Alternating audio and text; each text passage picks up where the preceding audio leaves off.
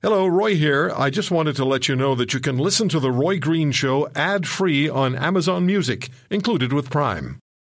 This is the Roy Green Show podcast. To begin, we'll talk about the logos of sports teams and whether they should go if they're found offensive. Now, the Peel District School Board in Ontario has signaled it will ban any clothing featuring the logos of professional sports teams which might be interpreted as being, quote, hurtful and offensive, end quote. And these include the Washington Redskins, Kansas City Chiefs, Atlanta Braves, and the Chicago Blackhawks. And joining us on the Roy Green Show on the Corus Radio Network is Tim Baffoe of the 670 The Score radio in Chicago. Tim wrote an online column headlined, Why is the Chicago Blackhawks logo okay, but the Washington Redskins logo is racist. Tim, thank you so much for making time for us. Thanks for having me. So, how much of an issue of concern are the top tier sports team logos in the United States, and specifically the Washington Redskins, Atlanta Braves, Cleveland Indians, Kansas City Chiefs, and the Chicago Blackhawks? Uh, the Washington NFL team would be tops in that regard, and that generates the most controversy, certainly. Um, there are several publications, whether they be in print, online, or broadcast, that refuse to use the team's name in print or in speech. Uh, I, I'm one of those people, and uh, it, it's just inarguably a racist epithet. Um, as far as the other teams go, uh, Cleveland Indians, uh, they've thankfully gotten rid of the Chief Wahoo logo, or at least tried to gradually get rid of it and not sported on their uniforms anymore. Uh, they don't really endorse that image much. Um, teams like the Atlanta Braves, they don't really have any native human imagery on their logos anymore. Um, and then you have the Blackhawks here, where I'm at in Chicago, who uh, have one of the most recognizable logos in all of hockey and all of American sports too. Uh, but that doesn't seem to generate as much controversy as, say, the Washington football team.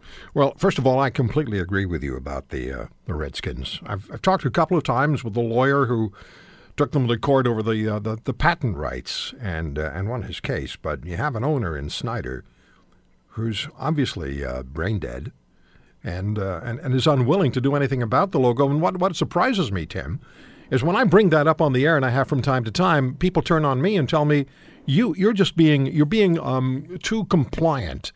And I said, what is what is acceptable about the term Redskins? Nothing.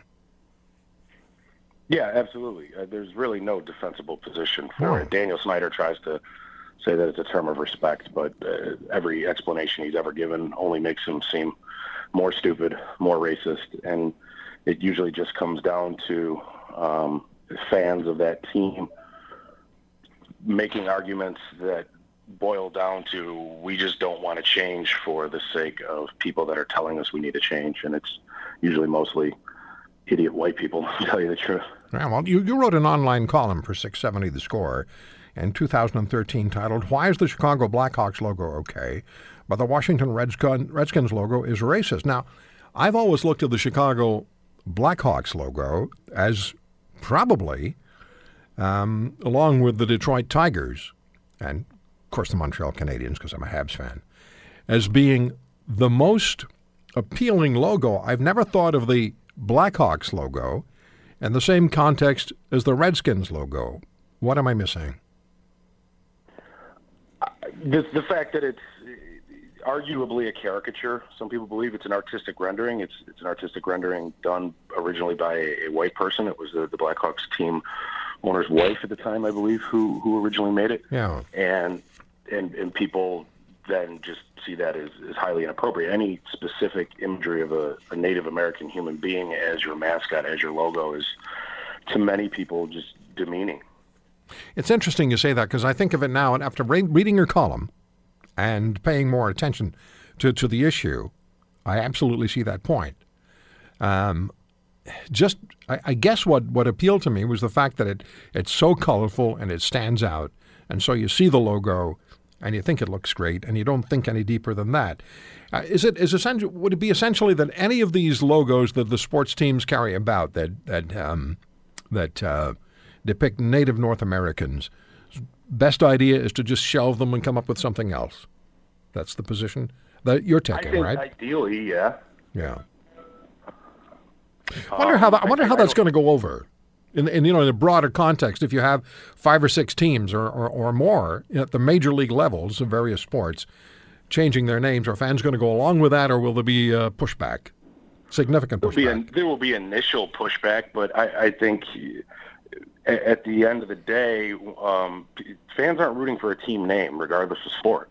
They're rooting for players who play on a team, and they want that team to get wins. And doesn't matter if your team is named the Blackhawks or the Wildcats or the McNuggets sponsored by McDonald's. I mean, as long as they win that and win championships, that's what's going to make fans most happy. So, if any team were to change their name or their logo from something based in indigenous people imagery or wording, um, you would get some people that would say this is this is too PC. You're you're cowering to, to progressives, liberals, whatever epithet they want to attach to somebody who who has sensitivity to oppressed people.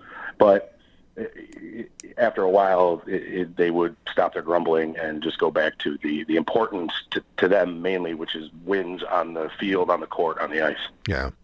Uh, one one final question for you: If if you were to poll the on-air folks at um, at six seventy the score, the um, if you if you were you know just all sit in a room together, what would the opinion be? Do you think?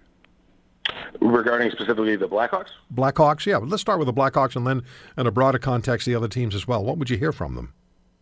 Um, I- I think uh, as far as the Blackhawks go, again, Chicago doesn't seem to feel too strongly about um, the, the the team name in and of itself is is derivative of a, a a war battalion. That's where they originally got the name. Right. The image came afterward. Um, I don't think anybody, any of my colleagues, would put up a fight if you got rid of the logo. Although I do think most of my colleagues, myself included, think the logo looks pretty cool, but that might also speak to my ingrained Caucasian racial insensitivity. And I, I don't think any of us at 670 Score would, would be terribly bothered if the, the logo were to go away. Um, I know m- most of my colleagues at 670 are very much against the Washington name, for sure. Very much against uh, the Cleveland Indians name and imagery, things like that. Um, we've had here in our state school, the University of Illinois, whose whose team name is the the Illini, the tribe. Uh, they some years ago got rid of the human mascot of Chief Illiniwek, who at halftime of basketball games and football games used to do a dance on the field or on the court, and it was almost always a a non-native student dressed up in Indian garb doing this dance. And I know a lot of people at 670 when that was going down were, were very much in favor of getting rid of that because it's it's insulting and just stupid. No, I hear you, Tim. I thank you for the time, sir. Much appreciate you joining me. Thanks for having me. Have a good day. You're listening to The Roy Green Show, weekends from 2 to 5 on AM 900 CHML. Logos and Kaepernick. Let's have at it. Let's have at it. What's your point of view? You, yeah. Talking to you. Tony's in Edmonton. Hey, Tony. Hi, Roy. How are you? Good, sir. How are you doing? Good. I'll make this real quick. Just two quick points. Uh, the Kaepernick fellow, uh, he has a, a small point, I believe, uh, but just about the racist past of that country. And just for one Whoa, thing, whoa, whoa, whoa, stop, stop, stop. You said racist what in that country? Well, I shouldn't say pa- past and present. No, what do you, who did you call racist? Uh, the United States of America itself. Of the whole country. Yes, sir. They're a very uh, racially motivated country. Well, if, if you go to New York City, you'll find the most incredible melting pot of people in the world. Oh, of course. But if I could just say one thing about Canada. No, and- no, go ahead, go ahead. I'm sorry, I interrupted you. I wanted to know what you were talking about when you said racist. Go ahead, Tony. Uh, no, just about in Canada, like this whole point of political correctness. Yes, sir. I think it's got to the point of absurdity and stupidity. It's got way too far over the line. Way too far. Well, we're going to talk about that tomorrow with the um, executive director of Ipsos Reid Polling, and then we'll take calls because a majority, 80% of Canadians are saying that while they agree that there has to be sensitivity, By 80% of Canadians believe that the political correctness issue has gone, as you said, way over the line. Yes, sir. Now, would you say, I have to ask you, because you were going to make both points, what about the uniforms? You know, for, a, for if, you, if you send your kid to school wearing a Chicago Blackhawks shirt, should your child be sent home because the child is wearing um, a logo that could, in the words of the uh, director of education for Peel District School Board, be, quote, hurtful and offensive, end quote. Should your child be sent home and said, change your shirt? Well, sir, if it was Chicago, no. But if it was a Confederate flag on his shirt, yes. Washington Redskins? Mm, yes. You know, I got to tell you this. A friend of mine's son, when he, when he was a kid, went to school, and he was a one day, and he was a big Buffalo Sabres fan, and Miroslav Shatan was playing for the Sabres at the time, and the teacher, the teacher looked at him and said, "Go home and change your shirt. We will not have anybody in this school with a shirt that says Satan on it." That's just the Well, way he spelled. That's just the spelling of his last name. The teacher never went to Czechoslovakia. That's uh, they're limited traveling. Yeah, you got it. Thanks, Tony. So the teacher's like, go home and change your shirt. we won't have Satan in this school. All right, 888 416 870 6400 is my number. Or are my numbers? I gave out two numbers. Can't be his, it's our. Uh, Dan in Etobicoke, Ontario. Hey, Dan. Hi there.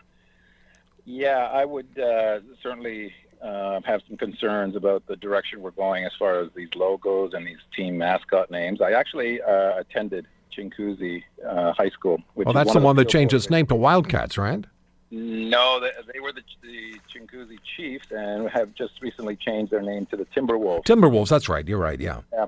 Now, what, what worries me about this is that uh, it, it completely assumes that everything is a negative connotation as far Yes, as did. names go. There's no thought given to the positive nature of the name, the history behind the names, because these names, Chinguacousy in particular, never mind Chief, actually came from uh, First Nations. So I think once you make that step to get rid of one of the names, you pretty much open that door now to start questioning pretty much any name that is of First Nations origin. Um, and that I think is, is very troublesome because it does eliminate a lot of the history. Uh, You know, none of us going to that school at any point thought of that chief as an you know disrespectful thing. It was actually a complete opposite. We knew there was a Native or a First Nations history to it, and it was an honorable way of, of you know for us to be on a on a basketball team or volleyball team and have that chief on our chest. It was actually a very honorable thing for us. Well, that's what a lot of people are are, are actually uh, they're they're they're emailing and they're um, they're responding on Twitter saying these names were given uh, out of respect for the for the you know for the um, for the, uh, um, The of the competitive. Uh, yeah. the history of the people. It was it was an honorific as people are arguing. It wasn't something I got to read something to you. Hang on a second here. I want to read you something okay? Hold on. Uh, listen to this Dan uh, this came in from Rick. Hi, Roy. I'm I'm an Ojibwe Indian from Curve Lake First Nation. What the hell are you and Tim complaining about?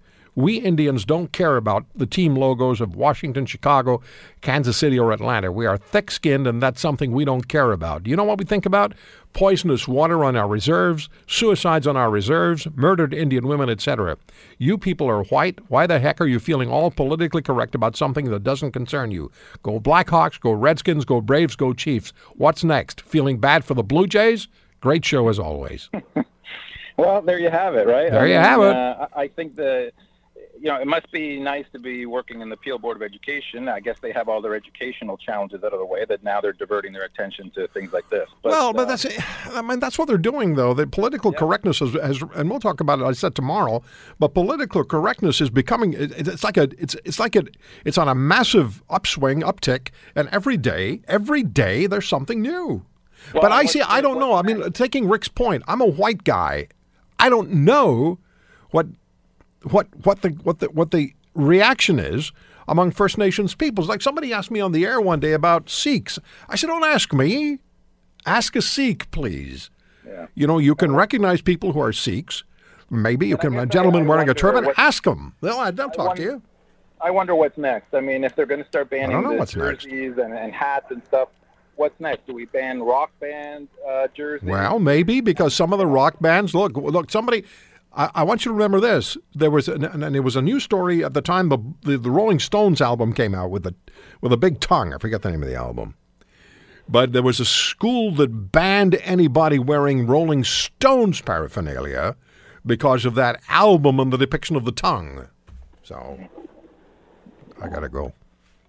Thanks for your call, buddy. All the best, Dan.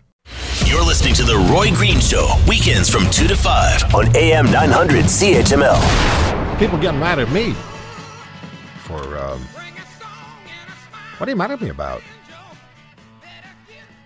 Yeah, yeah, like a pissed off at me is is getting a.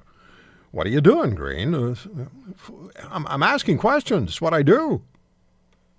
Holy smokes! I'm looking for um, for Rick's email now. Where'd it go? Where did Rick's email go? Oh, it's in this one. Okay, so Rick writes, I'm going to get your calls in just a second. He can't call. He says he's got laryngitis. I have laryngitis, zero voice at the moment. Wish I could call you. I've been listening to you very, for a very long time. Anyway, I really appreciate you wanting me to call in. Means a lot. Is there a way we can communicate via text? What we'll do is, well, like, I'm going to send you an email, Rick, and um, and we'll communicate by way of email going forward. Okay? But here's what he wrote. I'm an Ojibwa Indian from Curve Lake First Nation. What the hell are you and Tim complaining about? We Indians don't care about the team logos of Washington, Chicago, Kansas City, or Atlanta. We're thick skinned, and that's something we don't think about. Do you know what we think about? Poisonous water on our reserves, suicides on our reserves, murdered Indian women, etc. You people are white. Why the heck are you feeling all politically correct about something that doesn't concern you? Go Blackhawks, Blackhawks, go Redskins, go Braves, go Chiefs. What's next? Feeling bad for Blue Jays? Great show as always. All right. My friend Albert has been holding. I'm. Thank you, Albert. Go ahead, sir. Albert, what the hell is wrong with this thing? Go ahead, Albert. Albert. So, what have you guys done to my phones? Albert, Yes. were you snoozing? No. Oh, I don't know. Couldn't hear you, buddy. Go ahead. Make your point, please, sir. Okay. Can, can you hear me now? Perfectly. Okay. I, I think that any way he can bring that issue to the forefront and bring as many people or organizations into the, the discussion is a good thing. Kaepernick. Yes, I. What about I the so. what about what about the socks, my friend? The socks Um, with a with a pig depiction and the Well, police. that was well, that was Well, that, that that. Hang on, hang on. That, that's um, that's rude. That's Okay, that I rude. think is that I think is rude. Uh, let me ask you a question though. How did you feel about uh, uh, during the 1958 Olympics when Tommie Smith and John Carlos stood on the medal podium and wore black socks, had their shoes off, and their fists raised in the air with black gloves on as an expression of protest over uh, the treatment of Afro- African Americans in the United States? I was 20 years old, Okay. and I paid scant attention to news in those days. Okay. But I will tell you this story real quick. My one of my best friends in high school was African Canadian. Right. Right. Those days it was we were black and we were white. We were best buddies, and I bought a car for 175 bucks. And it's sort of late 60s, right? And uh, mid to late 60s when I graduated from high school, or when they kicked me out of high school. Um, and uh, and I said, "Hey Vic, why don't we? Um, we both got a couple of bucks in our pockets. Why don't we get in this old jalopy and drive down to Florida?" And he said, "We'll never make it." I said, "Well, I know it's a crappy car, but you know, it's we'll make it." He said, "No, we'll never make it." I said, "No, no, we'll make it. We can't, just can't drive over 50 miles an hour and blow the head gasket." He said, "No, we'll never make it. A white guy and a black guy going through northern Georgia or southern Georgia, northern Florida we'll never make it." And I had never had to think in those terms, Albert. And, and I understand And that. it made a big light go off in my brain. and so and probably the, the, their protest at the Olympics might have done the same thing. Might have. Thank you for the call, sir. I appreciate that. Here's Al in Barrie, Ontario. Al, where do you uh, stand on this, sir? Well, I wanted to go back to uh, Rick, the the native guy that just phoned in. He, he nailed. I sent an all of- email. Yeah, Yeah. it- awesome. Um, he, he he nailed all of my points because all the native guys that I can remember partying with up here north of Barrie, they were all tough guys. They loved sports. They loved sports more than I did, and and they weren't little crybabies, and uh, they were avid sports fans. Uh, and I can't re- I couldn't find any of them or never remembered any of them that would be talking like like this, like we're crying over the Blackhawks jersey. Well, wait, hold on. It's not a question of crying. Mhm. It's, you know, let's be fair about the position that's taking that the director of education says it could be hurtful and offensive, and that's why I'm asking the question. Now, when I talked to the lawyer about the Redskins logo, and I'm going to have to go in 30 seconds, when I talked to the lawyer who to- took them to court, um, he did have uh, Native Americans, and I did talk to them on the air, who disagreed with very strongly with the Redskins logo. There's there's a lot more to be said, and a lot more is going to be written uh, in before we get through with uh, with the discussion on the issue. Al, I appreciate your call. You're listening to The Roy Green Show, weekends from 2 to 5 on AM 900 CHML. So, as you know, as we've been talking about, we mentioned the health uh, care battle is underway in Canada with the British Columbia Supreme Court hearing the case of the government of British Columbia against the private health care Cambie Orthopedic Surgery Clinic in Vancouver. Dr. Brian Day owns it, has for 16 years. And Dr. Day's argument is that all British Columbians should have the right to purchase private health care insurance. Let's extend that beyond BC, please. All Canadians should have the right to private health care insurance. All of us. And it doesn't necessarily, and it doesn't have to damage, never, let's take out the word necessarily. It doesn't have to damage the public health care system. And it won't when it's done properly. Now, Quebecers have the right to private health care insurance. That's the Chaoulli decision, 2006, Supreme Court of Canada, but it's exclusive to Quebec. When I lived in Quebec, I needed an MRI. And so the doctor wrote out the appropriate requisition.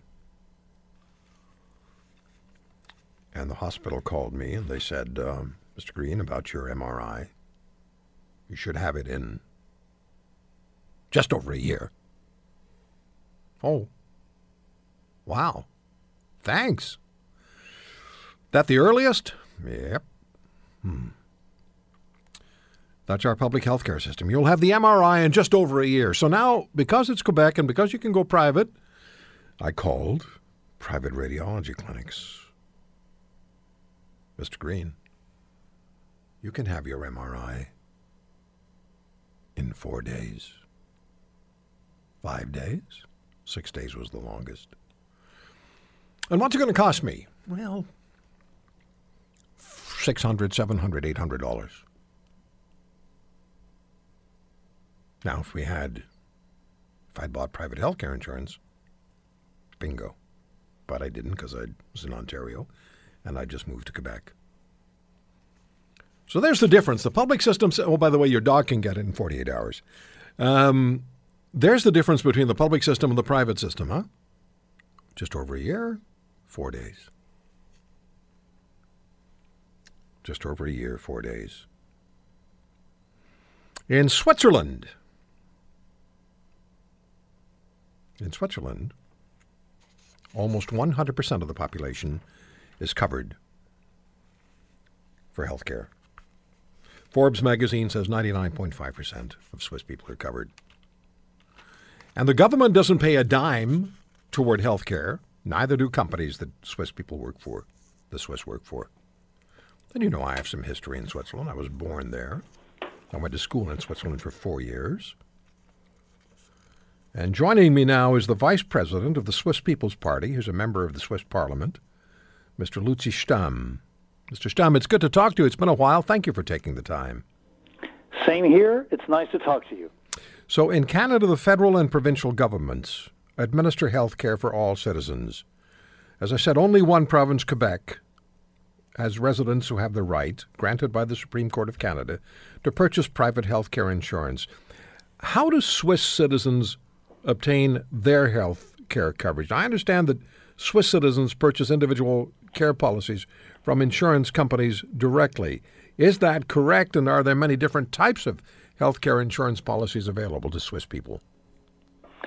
We have an interesting system, and as any other country, we do not have an easy system. All these um, health insurance systems um, across the world are complicated. But you can summarize, as you said, every Swiss uh, has an individual contract with an insurance company. We have lots of different insurance companies, but we, by law, are obliged to um, um, make a contract with one of the independent insurance companies, and every Swiss and every um, person who is living in Switzerland has to have an insurance policy with a with a private company.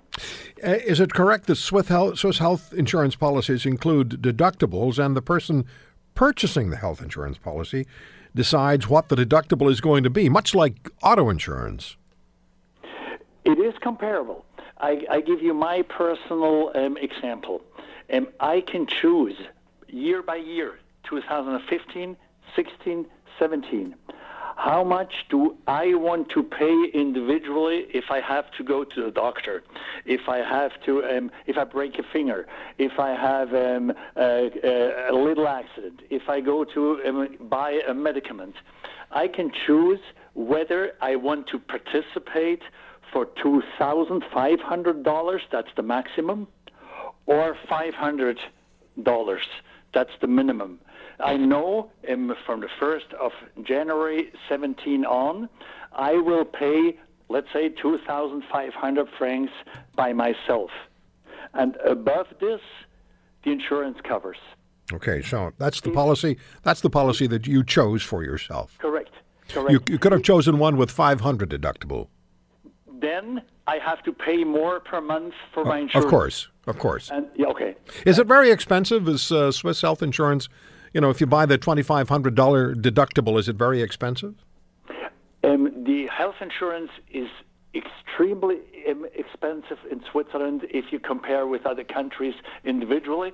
Like um, I can say um, for myself, I pay every month um, two or three thousand um, francs, which is equivalent to dollars. Um, I pay two or three thousand dollars a month. A month. The, yes, the, the, um, um, I earn perhaps $200,000 a year, and I pay 2,000 francs for my health insurance per month. So I pay per year $24,000. Okay, so now I'm sorry. Go ahead.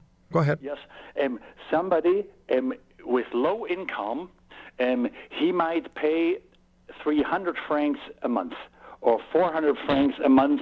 Females are a little bit more expensive than males, but the minimum you pay per month is, let's say, 300 $400. Okay, so it's it's partly dependent on the income that you have, the annual Correct. income, right? So the poorer people pay less, the more wealthy people pay more. That is correct. Now, I understand there's also a responsibility for Swiss citizens to co-pay for health care. Each medical procedure, or many medical procedures requires Swiss citizens to pay for a certain percentage of the cost of that medical procedure. Uh, how does that system work? That's correct, what, what you're saying. I continue with my personal um, um, example. Um, up to 2,500 francs a year, I pay myself. And then the insurance pays. But if I'm above $2,500 um, a year, um, I pay myself perhaps 10%, and the other 90% are paid by the um, insurance. It is a complicated system in the sense when I have a car accident um, and I am I'm confronted with lots and lots and lots of costs. Let's say um, my case costs hundred thousand or two hundred thousand or three hundred thousand francs because it is so expensive to treat my case. Then um, my percentage is not ten percent. It's much more complicated. Okay, so no, I, I under, if I understand it correctly, this idea of co-payment is a, it is essentially to keep people from running to the doctor for exactly. nothing That's the serious. Principle, and that works um, um, quite well. Let's say quite well. Okay, can you hold on a minute? Yes. We'll come back with more with uh, Mr. Luzi Stamm joining us from Switzerland. He's the vice president of the Swiss People's Party. He's a member of parliament, a long-standing member of the Swiss parliament, and we'll talk more about this uh, the Swiss healthcare system and uh, how it works for Swiss people with 99.5 percent of Swiss citizens having health insurance. According to Forbes magazine, they have nearly 100 different private insurance companies to choose from. So, how does it work beyond what we've heard? Stay with us. You're listening to The Roy Green Show, weekends from 2 to 5 on AM 900 CHML. He's the vice president of the Swiss People's Party. He's a member of the Swiss Parliament. And we're talking with Mr. Stamm about how the Swiss government and how Switzerland healthcare is delivered, and each Swiss citizen purchases individual health care from an insurance company. That's how it works. Government doesn't provide anything. Mr. Stamm, when um, when when you pay your you said twenty five hundred a month Yes. for your insurance, and it's twenty five hundred deductible.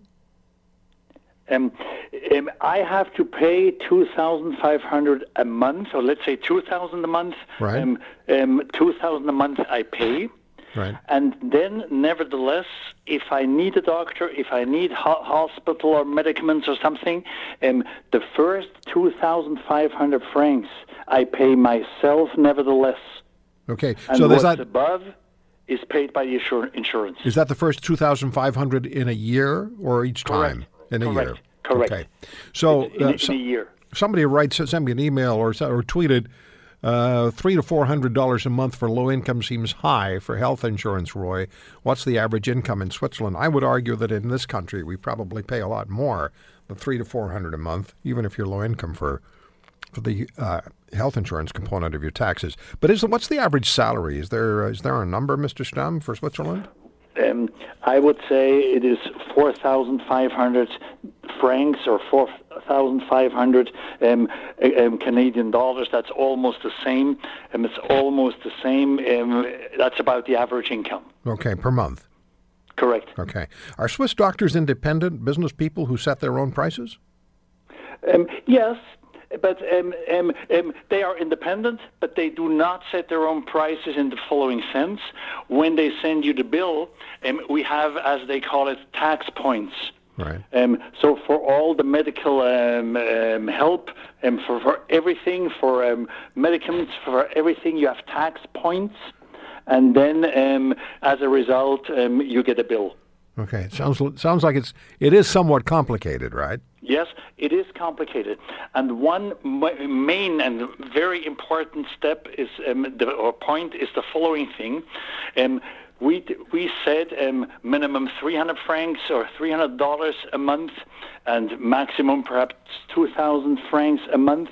Um, but people who cannot afford to pay anything because, for instance, they cannot work or because they're immigrants who just arrived in Switzerland, um, they get, get through other sources, they get public help.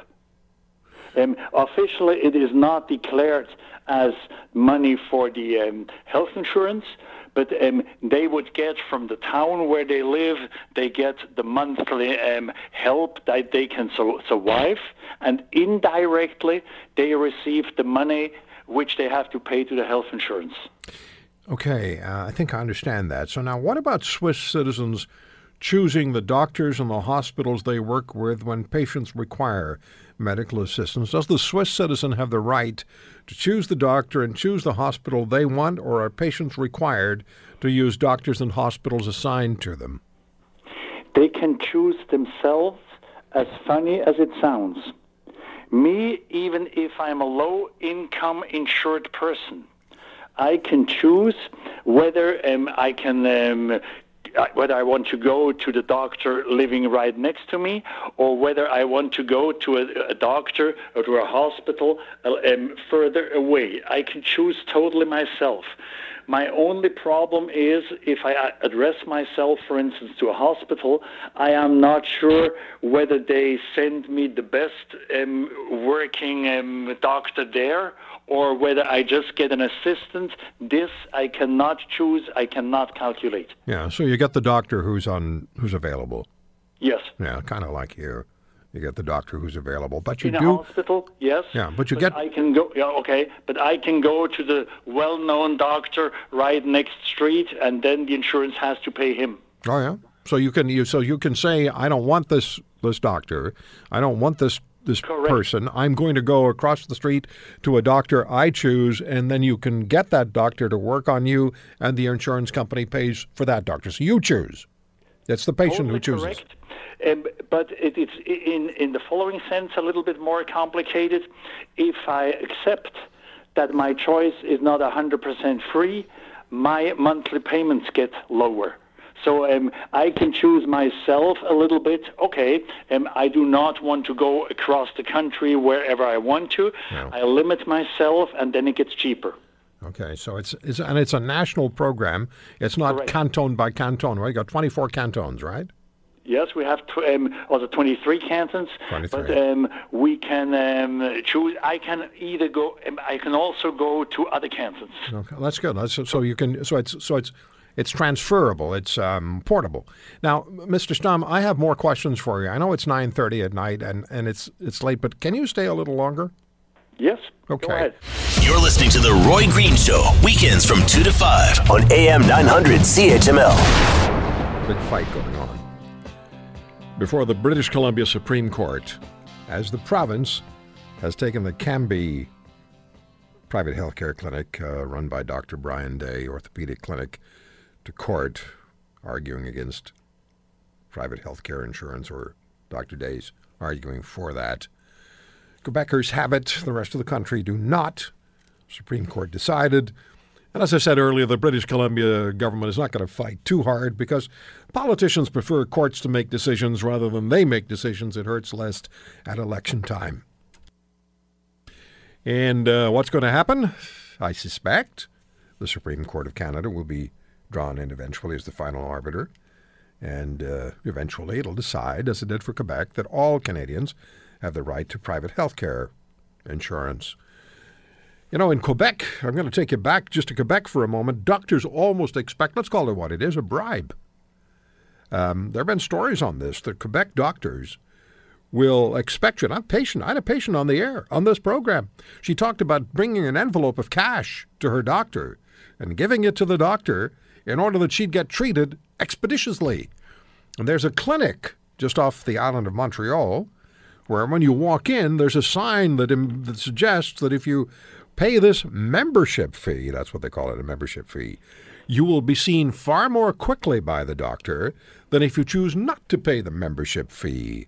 So if you want to be seen by the doctor, I guess you'll be paying the membership fee. That's how it is in uh, the Socialist Republic of New France. Luzi Stamm is the vice president of the Swiss People's Party. He's joining us from Switzerland. We're talking about the Swiss healthcare system. And to suggest that three or four hundred dollars a month is excessive for healthcare for the poor, look at if you're paying ten thousand or twelve thousand dollars a year in income tax, you got to know that more than three or four thousand of that is going to health care. And if you're paying fifty thousand a year in, in, in income tax in this country, more than tw- more than twenty five, I suspect more than twenty thousand is going toward health care because it's gobbling up so much of our of our uh, of our provincial and federal budgets. We're going to be speaking with the mayor of Trent um, uh, Trent Hills, Hector McMillan, before the end of the hour, and we'll also be joined by Shirley. She is uh, from Saskatchewan. She had the nanoknife surgery for cancer. Not exactly the same situation, but she had the nanoknife surgery for cancer that the mayor is not getting, according to OHIP. Mr. Stamm, how how long do Swiss patients have to wait to get to get service, medical service? So if I if I, for example, needed an MRI, magnetic resonance imaging, I think that's what the what MRI means. If I needed that, if I needed specialized X-rays, how quickly would it be done? That is still sensational in Switzerland and um, um, magnificent. Um, very quickly. Um, if I need anything from an eye operation to what you just mentioned, it goes surprisingly fast. So, is it a matter if if I needed a, a, an MRI done, a specialized X-ray, would it be uh, would it be uh, prescribed by a doctor and carried out by the radiologist in a matter of days, weeks, months? Um, I would say even a matter of days. I'm amazed myself how quickly you find free openings if you address any specialist. Okay, so if I go to my family doctor in Switzerland and I need to see a specialist, I can see the specialist in a matter of a few days. That is correct. I just had an example um, for myself as far as my eyes is concerned. I'm 63 years old. I need an eye operation. I went to the general doctor and he said I would suggest you go to a specialist. And within two weeks, I had an appointment. Wow. Well, in Canada, you can wait a year or two, and I've had pain specialists on my program who've said that it's three-year wait. Three years. No, this is. Um, I hear same stories of Italy or other countries around us, but um, in Switzerland, this part is sensational. The problem is that we have, as all, as everywhere in the world, we have also in Switzerland a cost explosion. A cost explosion.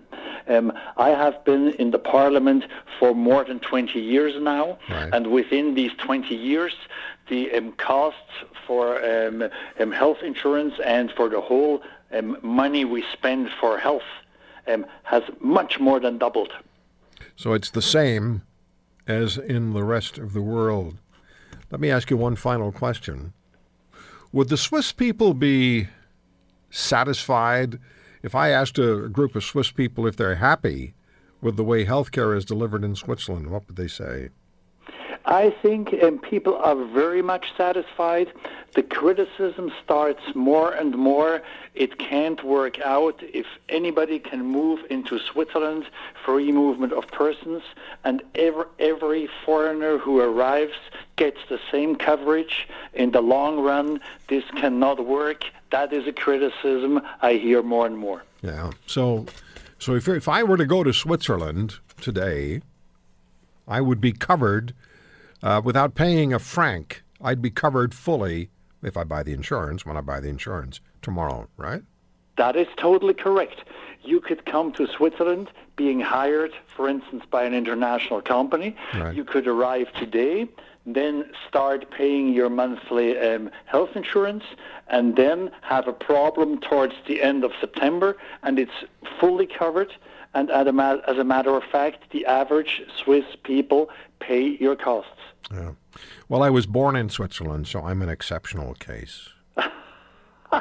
well, that makes it easier for, easier for you as a Canadian to come to Switzerland. But anybody who lives in the European Union has a right to come to Switzerland. So this problem of uh, um, um, coming people into Switzerland and demanding health costs immediately, this problem exists and is increasing. Yeah. And as you know, ich spreche auch Schweizerdeutsch, so. Okay. Wir, wir, wir, wir, wir, wir That haben Schweizer, wir haben Schweizerdeutsch mit, Schweizerdeutsch mit, äh, mit ja. Das ist sogar I'm, I'm mixing up my German and my Swiss. I hope my contribution helped. It was And I hope I could really- express myself in English well enough You're and great. understandable. You're great in English. You're terrific. Thank you so much. And we're going to talk to you about the other issue that's uh, critically important to your party, and you've brought up, and we'll do that in about three weeks. Thank you for the You- time, you Mr. just Stamm. contact me again by email and good um, evening, uh, good day, and have a good weekend. Thank you, and you as well. Bye bye. Bye bye. Luzi Stamm. You're listening to The Roy Green Show, weekends from 2 to 5 on AM 900 CHML. He continues to battle the government health insurance plan bureaucracy in order to have surgery to remove stage 3 pancreatic cancer. He wants that destroyed through IRE surgery, not available in Ontario, although the equipment exists at a Toronto hospital. Mayor McMillan would have to go to Kentucky, but OHIP refuses to pay the $200,000 cost. Now, Mayor Heck joins me, as does Shirley in Saskatchewan who has received the kind of surgical intervention that the mayor is looking for, not the same kind of cancer. We'll talk to Shirley in a moment. Heck, what's the situation today? What ha- what's happened this week? Hi, Roy. Hi. We're more than friends now, buddy. We're family. Anybody that calls me up on a Sunday like you did last week and just to check in to see how I'm doing, not looking for anything other than just to check in, see how I'm doing. I mean, I can't thank you enough for that. Um, this week I had my case conference which is the first step towards an appeal. And uh, the representative from OHIP stated, he just reiterated what it says in the uh, letter of denial that I received from OHIP. And I had a rebuttal for the four points that they had. And he just said that he couldn't respond to it, that they would have to bring in a, an expert witness. And they delayed it now for another week. And that they week, totally, they came totally unprepared. so they call they, they they have the meeting with you, and they come unprepared to the meeting, and they say, "Well, we now we have to have another meeting." Yeah, exactly. Meanwhile, the premier and the environment minister are making deals on cap and trade with Mexico and California, and talking about it in Quebec or Mexico and Quebec, making talking about a bright future. What do you want to? I, I mean, I don't know what to say, heck, other than we need to get the people of this province and this country behind you and push hard because this the the the opportunity exists that doctor in Kentucky will do the procedure in a matter of days, right? Exactly. He told me three to four days. Let me talk to Shirley in Saskatchewan. Shirley, thank you for joining us. You you contacted the mayor after you heard about him. What is Yes, the I did. What, what tell us your story because he's looking for that I I've got this correctly. It's IRE surgery, right? That's right. And it's it's a the nano knife is the commercial name of the company that makes that particular piece of equipment. That's right. So so now you're in Saskatchewan, and what was your cancer situation, Shirley? What was your pro- prognosis, and what did they do for you? Okay, then. Okay, there to start my story, I had my first surgery in the year of 2014, and that surgery is called the, the Whipple surgery. They found that there my tumor was attached to my portal vein, so they couldn't take it. And so they finished up with the surgery and told me I had three to six months to live. That was back in October of 2014. And then after that, like I kind of progressed a little bit, I passed my three to six months, and then I got a phone call from my surgeon stating that this new surgery came out and they had the machine in Saskatoon. Now, to my understanding, this machine was given there by donations and the foundation, and that I was a candidate for it because my tumor stayed the same. So, in October of 2015, I was given there the nano knife surgery.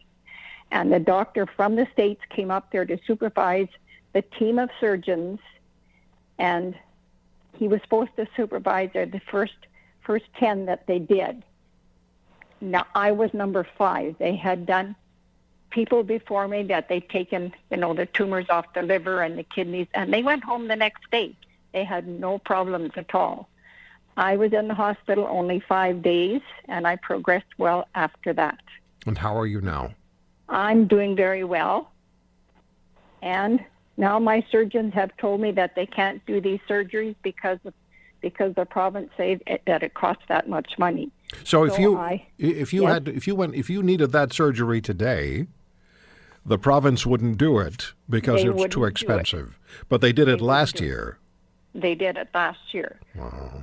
So I It's all about money. sit back and say something about it. I did write a letter there to the Premier of Saskatchewan. We had an election coming up. I wrote a letter to the Saskatoon Health Region, and the answer I got back from them was that it cost them between ten and fifteen thousand. For your surgery. That's right. And so they didn't find that they could, you know, their fund those surgeries anymore. Okay, let me just go back to now. uh, now Shirley, the doctor that came up from the United States to supervise the doctors in Saskatchewan doing that IRE surgery on you. Is that the same doctor that would that that Mayor um, McMillan has asked come to Canada? Uh, well, he's, I think so. He's from Kentucky, Well, it and sounds I, like the same guy. Heck, I think it's the same guy. heck, it sounds like the same doctor. Yeah, it is. It's Dr. Robert Martin. And that's what one- you that's what you've asked for. Remind everybody what you're asking the province to do as far as Ontario is concerned. I, I made an offer right in my appeal uh, as a as a proposal that seeing that we had the machine in Toronto and that they're writing the protocols for its use. They're soon going to need a patient to test it on. I propose that we bring Dr. Robert Martin up and give him hospital privileges for the day, and and let him oversee the procedure or, or perform it himself as a demonstration. And some some people thought that that concept was a little far fetched. And then um, a couple days later, Shirley reached out to me, and I found out that the concept not only is it's not far fetched, that it's already been done here in Canada. Yeah. Now, I want to say something, and I said this on the air last week, so I'm going to say it again. I'm not going to identify the person who sent me the email because I don't I don't know the person and I don't know the person's expertise, but the person sent an email and wrote that the province of Ontario has not bought the software that goes with that uh, piece of surgical equipment uh, that would make the surgery possible for you. So I'm Well, just saying. That, that's interesting. Uh, another investigative. I don't know if that's correct or not. Yeah, I, I don't know either. But another investigative reporter did some work this this past week, and did an interview um, with a, a, a team member of the Toronto uh, University Health Network, um, and it was published. His name it was uh, a Dr. Larry White, and I believe he's head of the radiology department. And he said that they're looking for two hundred thousand dollars to start the program. And I'm thinking to myself, I'm trying to raise 320, and all you need is 200 to start the program. Uh, what's the matter with this picture? Everything. Shirley, what do you want to say to the what do you want to say to the politicians in Ontario about the mayor? Well, the same thing as I'd like to say to our politicians here. If you've got the machines, they're out there. You have to use them, or you're letting people's lives go. And, and I'm going to do everything in my power to see what I can do there to get this one going here too. You're a sweetheart. And that's why that's why I called Heck the other day. He was on the national news, and I went on my iPad and I found his phone number, and I sent him an email. I didn't know if I should get involved, but I thought, hey, I'm the only one in Canada that's ever been done. It's up to me to step forward. You're a wonderful lady. You're a wonderful lady. Thank you. Thank you. Hector, uh, we're going to stay until we'll just keep pushing. We'll just keep because you, you, you know, you don't have. I don't want. Uh, you don't have forever to get this done. It needs to be done now, and they have they have to get at it. They got to get at it, and and I just. This, this, it was so wonderful of Shirley to reach out to me and, Yeah. and share her story with me, and, and now with everyone. Um, it's it's just ridiculous that we're talking about money, and and for Saskatchewan to say that a life is only worth fifteen thousand dollars, that's just totally unacceptable. It is. Well, This- you know what, Heck? Between you and I, we're going to get this procedure moving. I'm with you, Shirley. Listen, Let's I like, I it like all that. we've got. We will, and, and you'll have a lot of assistance as well. Heck, we're we're definitely going to keep pushing. We'll stay in we'll stay in touch, and surely Shirley will stay in touch with you as well. Thank you both, Okay, thank you so much. Mr. Mayor. We're with you.